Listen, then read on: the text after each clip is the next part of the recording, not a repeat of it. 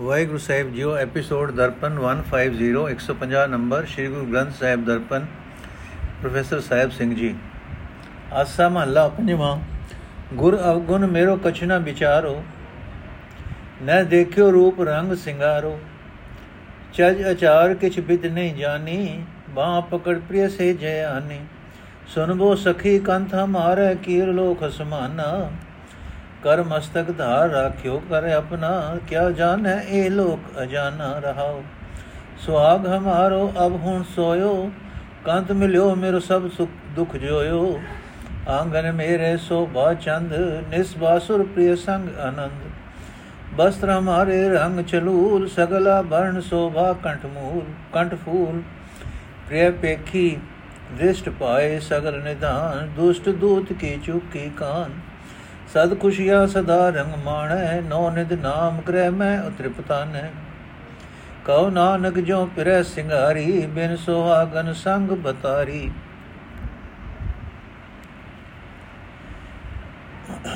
ਅਰਥ, ਹੈ ਮੇਰੀ ਸਹੇਲੀਏ, ਹੁਣ ਮੇਰੇ ਖਸਮ ਪ੍ਰਭੂ ਨੇ ਮੇਰੀ ਸੰਭਾਲ ਕੀਤੀ ਹੈ।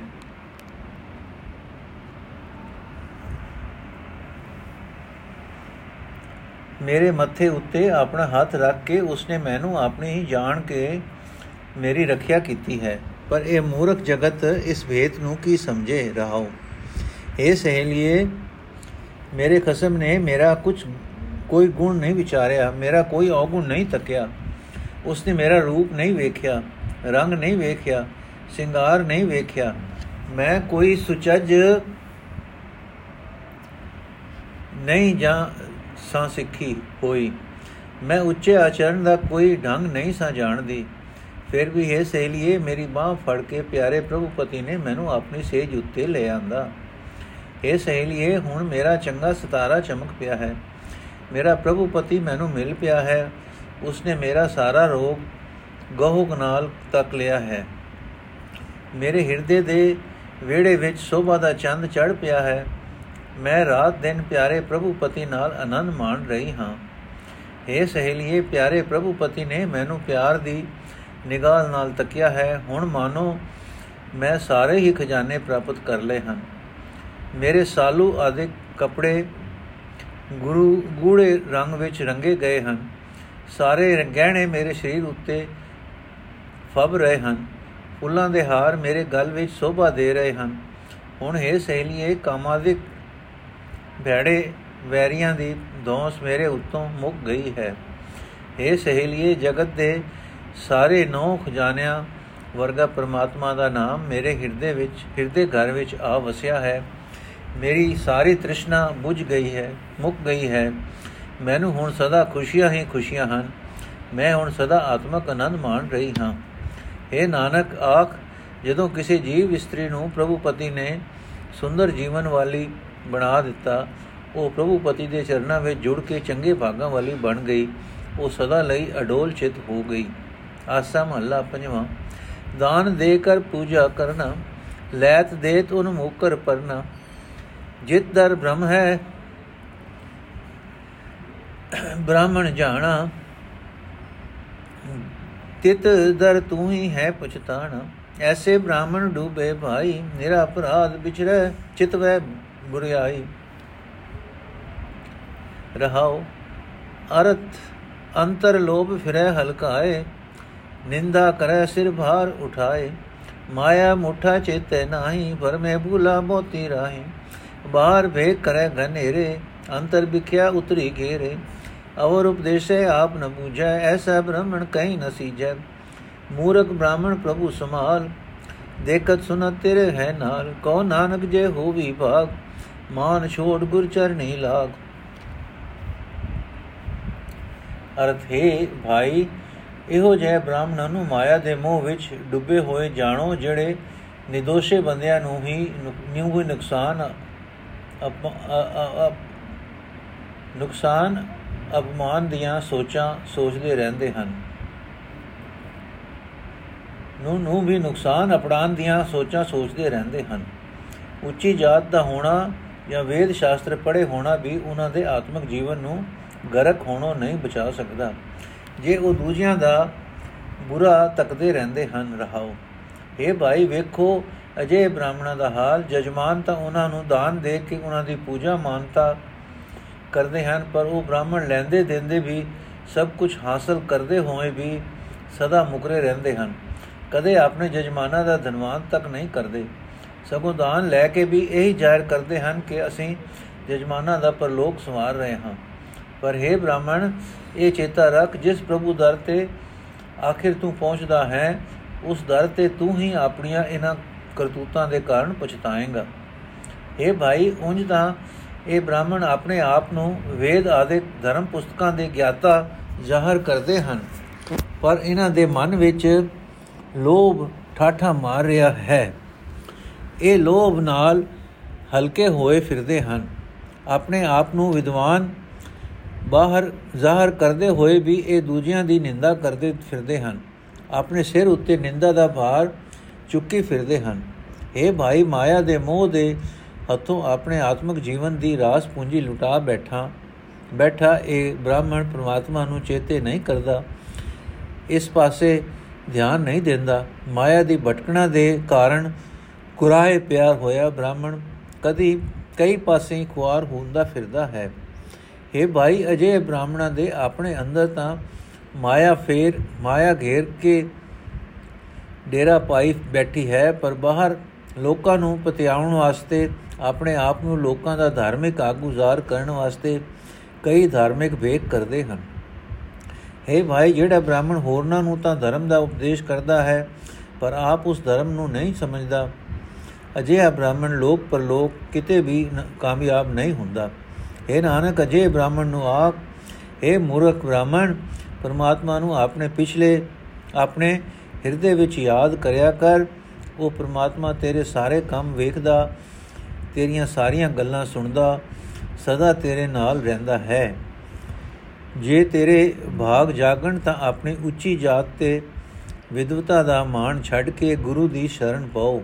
ਆਸਾ ਮਹੱਲਾ ਪੰਜਵਾਂ ਦੁਖ ਰੋਗ ਭੈ ਗਤ ਤਨ ਤੇ ਮਨ ਨਿਰਮਲ ਹਰ ਹਰ ਗੁਣ ਗਾਏ ਭੈ ਆਨੰਦ ਮਿਲ ਸਾਧੂ ਸੰਗ ਆ ਮੇਰਾ ਮਨ ਕਤਹੀ ਨ ਜਾਏ ਤਪਤ 부ਝੇ ਗੁਰ ਸ਼ਬਦੀ ਮਾਏ ਬਿਨਸ ਗਇਓ ਤਾਪ ਸਭ ਸਹਿਸਾ ਗੁਰ ਸੀਤਲ ਮਿਲਿਓ ਸਹਿਜ ਸੁਭਾਏ ਰਹਾਓ ਦਾਵਤ ਰਹੇ ਏਕ ਇੱਕ 부ਝਿਆ ਆਏ ਵਸੇ ਅਬਨੇ ਚਲ ਥਾਏ ਜਗ ਤੂ ਧਾਰਨ ਸੰਤ ਤੁਮਾਰੇ ਦਰਸ਼ਨ ਪੇਖਤ ਰਹੇ ਅਘਾਏ ਜਨਮ ਦੋਗ ਭਰੇ ਮੇਰੇ ਪਾਛੇ, ਅਬ ਪਕਰੇ ਨੇਚਰ ਸਾਧੂ ਪਾਏ। ਸਹਿਜ ਧੁਨ ਗਾਵੇ ਮੰਗਲ ਮਨੁਆ ਅਬ ਤਾਕੋ ਫੁਲ ਪੁਨ ਕਾਲ ਨ ਖਾਏ। ਕਰਨ ਕਾਣ ਸਮਰਥ ਹਮਾਰੇ ਸੁਖਦਾਈ ਮੇਰੇ ਹਰ ਹਰ ਰਾਏ। ਨਾਮ ਤੇਰਾ ਜਪ ਜੀਵੇ ਨਾਨਕ, ਓਤ ਪੋਤ ਮੇਰੇ ਸੰਗ ਸਹਾਏ।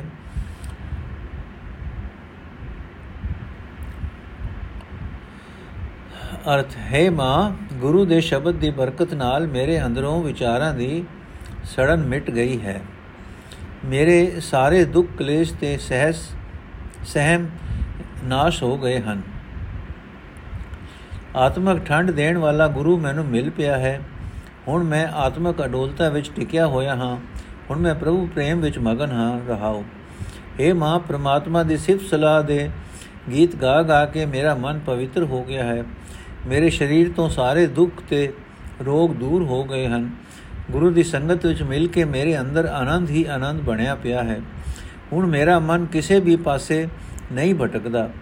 हे ਮਾਂ, ਜਦੋਂ ਦੀ ਮੈਂ ਸਿਰਫ ਇੱਕ ਪਰਮਾਤਮਾ ਨਾਲ ਸਾਂਝ ਪਾਈ ਹੈ, ਮੇਰੀਆਂ ਸਾਰੀਆਂ ਭਟਕਣਾ ਮੁੱਕ ਗਈਆਂ ਹਨ। ਹੁਣ ਮੈਂ ਅਡੋਲ ਚਿਤ ਹੋ ਕੇ ਪ੍ਰਭੂ ਚਰਨਾਂ ਵਿੱਚ ਆ ਟਿਕਿਆ ਹਾਂ। हे ਪ੍ਰਭੂ, ਸਾਰੇ ਸੰਸਾਰ ਨੂੰ ਵਿਚਾਰਾਂ ਤੋਂ, ਵਿਕਾਰਾਂ ਤੋਂ ਬਚਾਉਣ ਵਾਲੇ ਤੇਰੇ ਸੰਤ ਜਨਾਂ ਦਾ ਦਰਸ਼ਨ ਕਰਕੇ ਮੇਰੀ ਸਾਰੀ ਤ੍ਰਿਸ਼ਨਾ ਮੁੱਕ ਗਈ ਹੈ। हे ਮਾਂ, ਹੁਣ ਮੈਂ ਅਡੋਲ ਚਿਤ ਹੋ ਕੇ ਗੁਰੂ ਦੇ ਪੈਰ ਫੜ ਲਏ ਹਨ।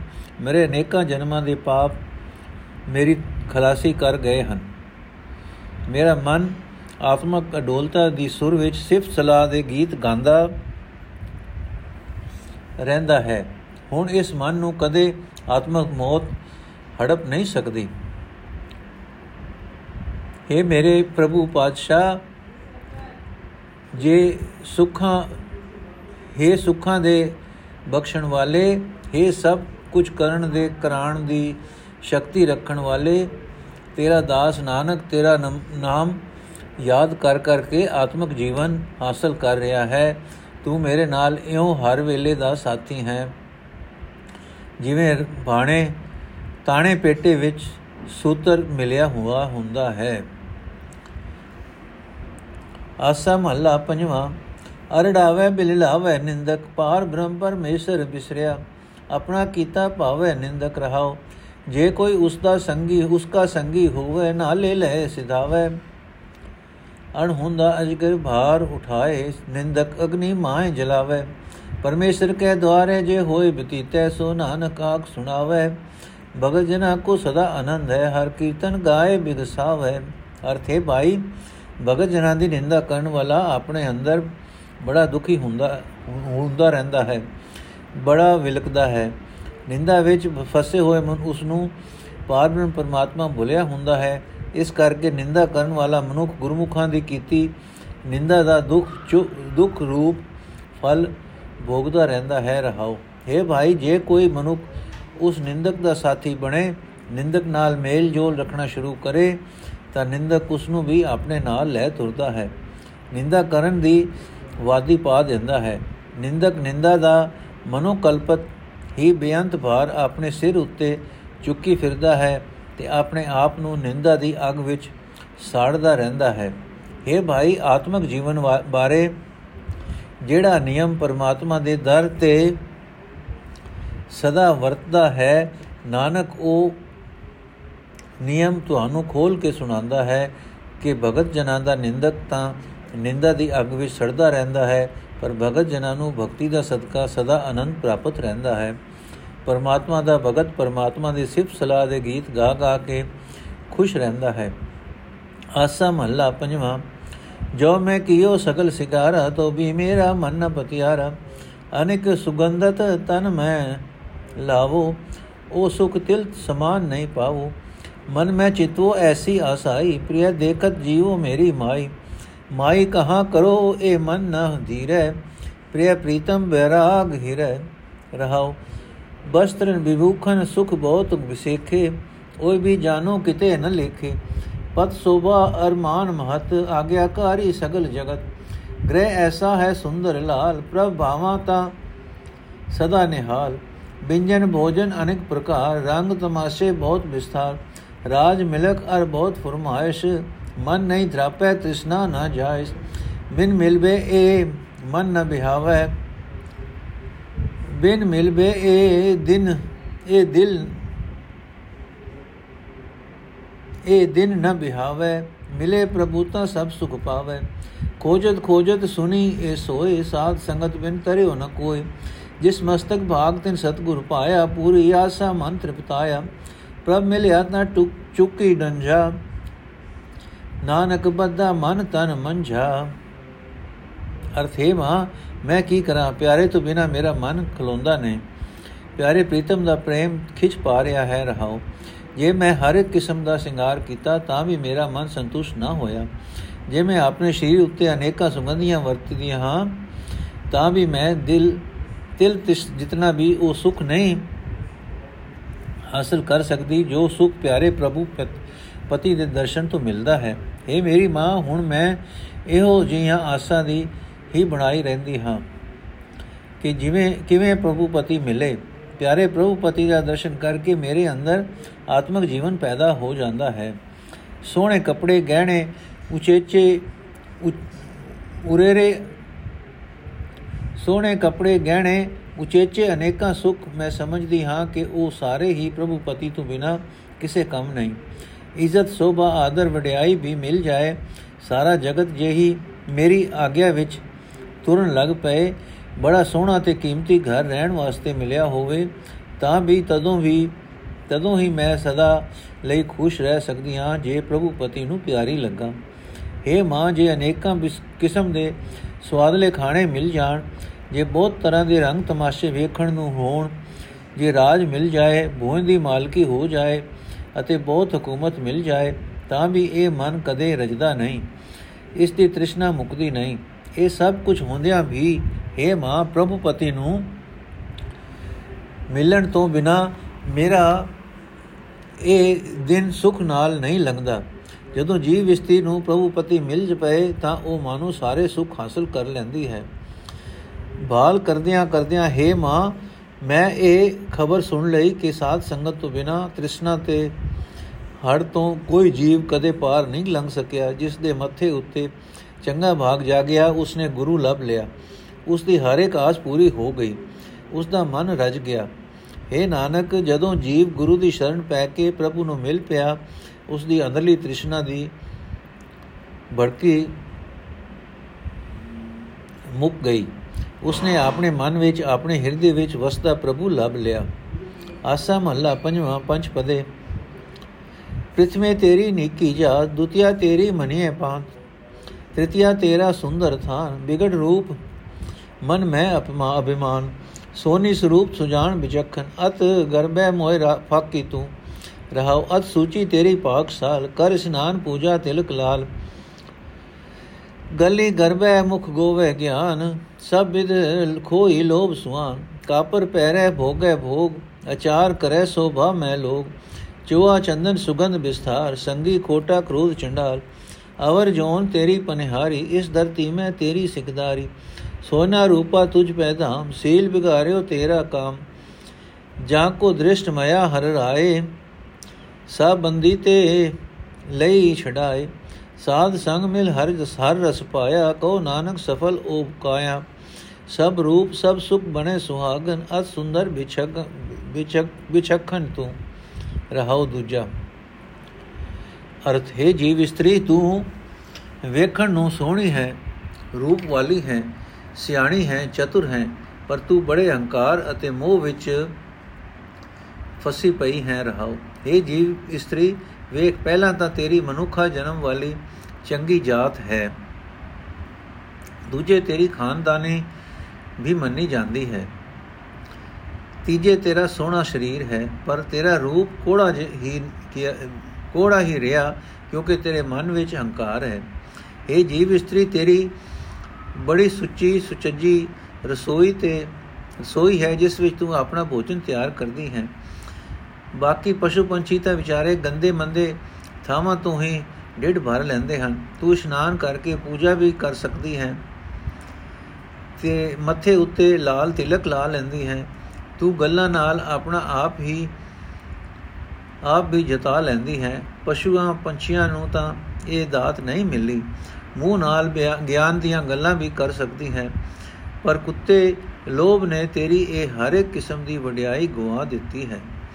हे ਜੀਵ ਇਸਤਰੀ, ਤੂੰ ਸੋਹਣੇ ਕੱਪੜੇ ਪਹਿਨਦੀ ਹੈ, ਦੁਨੀਆ ਦੇ ਸਾਰੇ ਭੋਗ ਭੋਗਦੀ ਹੈ, ਜਗਤ ਵਿੱਚ ਸ਼ੋਭਾ ਖੱਟਣ ਲਈ ਤੂੰ ਅਤਰ ਚੰਦਨ ਤੇ ਹੋਰ ਅਨੇਕਾਂ ਸੁਗੰਧੀਆਂ ਵਰਤਦੀ ਹੈ, ਪਰ ਚੰਡਾਲ ਕ੍ਰੋਧ ਤੇਰਾ ਬੈੜਾ ਸਾਥੀ ਹੈ। ਇਹ ਜੀਵ ਇਸਤਰੀ, ਹੋਰ ਸਾਰੀਆਂ ਜੂਨਾ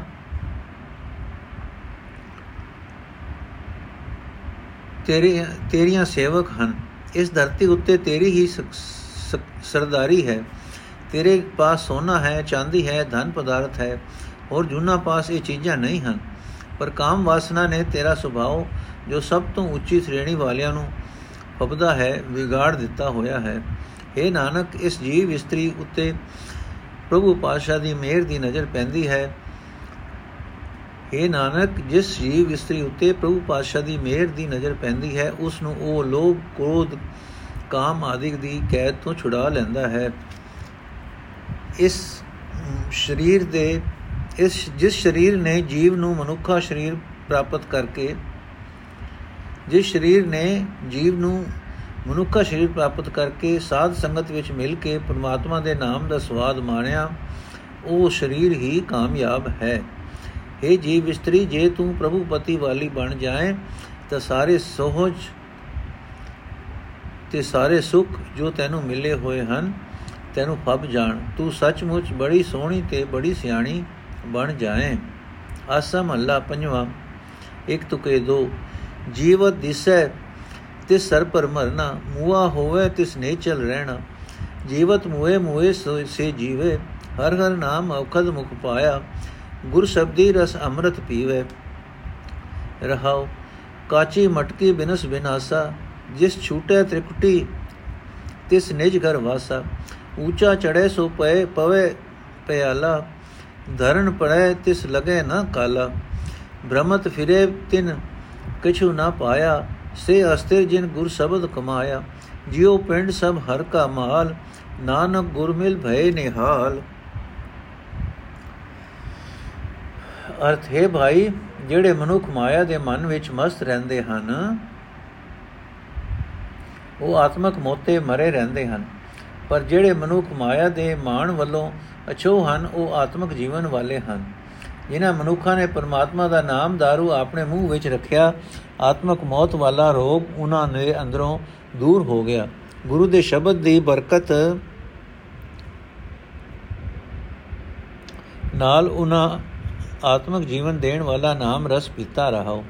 ਇਹ ਭਾਈ, ਜਿਹੜਾ ਮਨੁੱਖ ਮਾਇਆ ਦੇ ਮਾਣ ਦੇ ਆਸਰੇ ਜਿਉਂਦਾ ਦਿਸਦਾ ਹੈ, ਉਸ ਨੂੰ ਜ਼ਰੂਰ ਆਤਮਿਕ ਮੌਤ ਹੜਪ ਕਰਦੀ, ਕਰੀ ਰੱਖਦੀ ਹੈ, ਕਰੀ ਵਕਦੀ ਰੱਖਦੀ ਹੈ।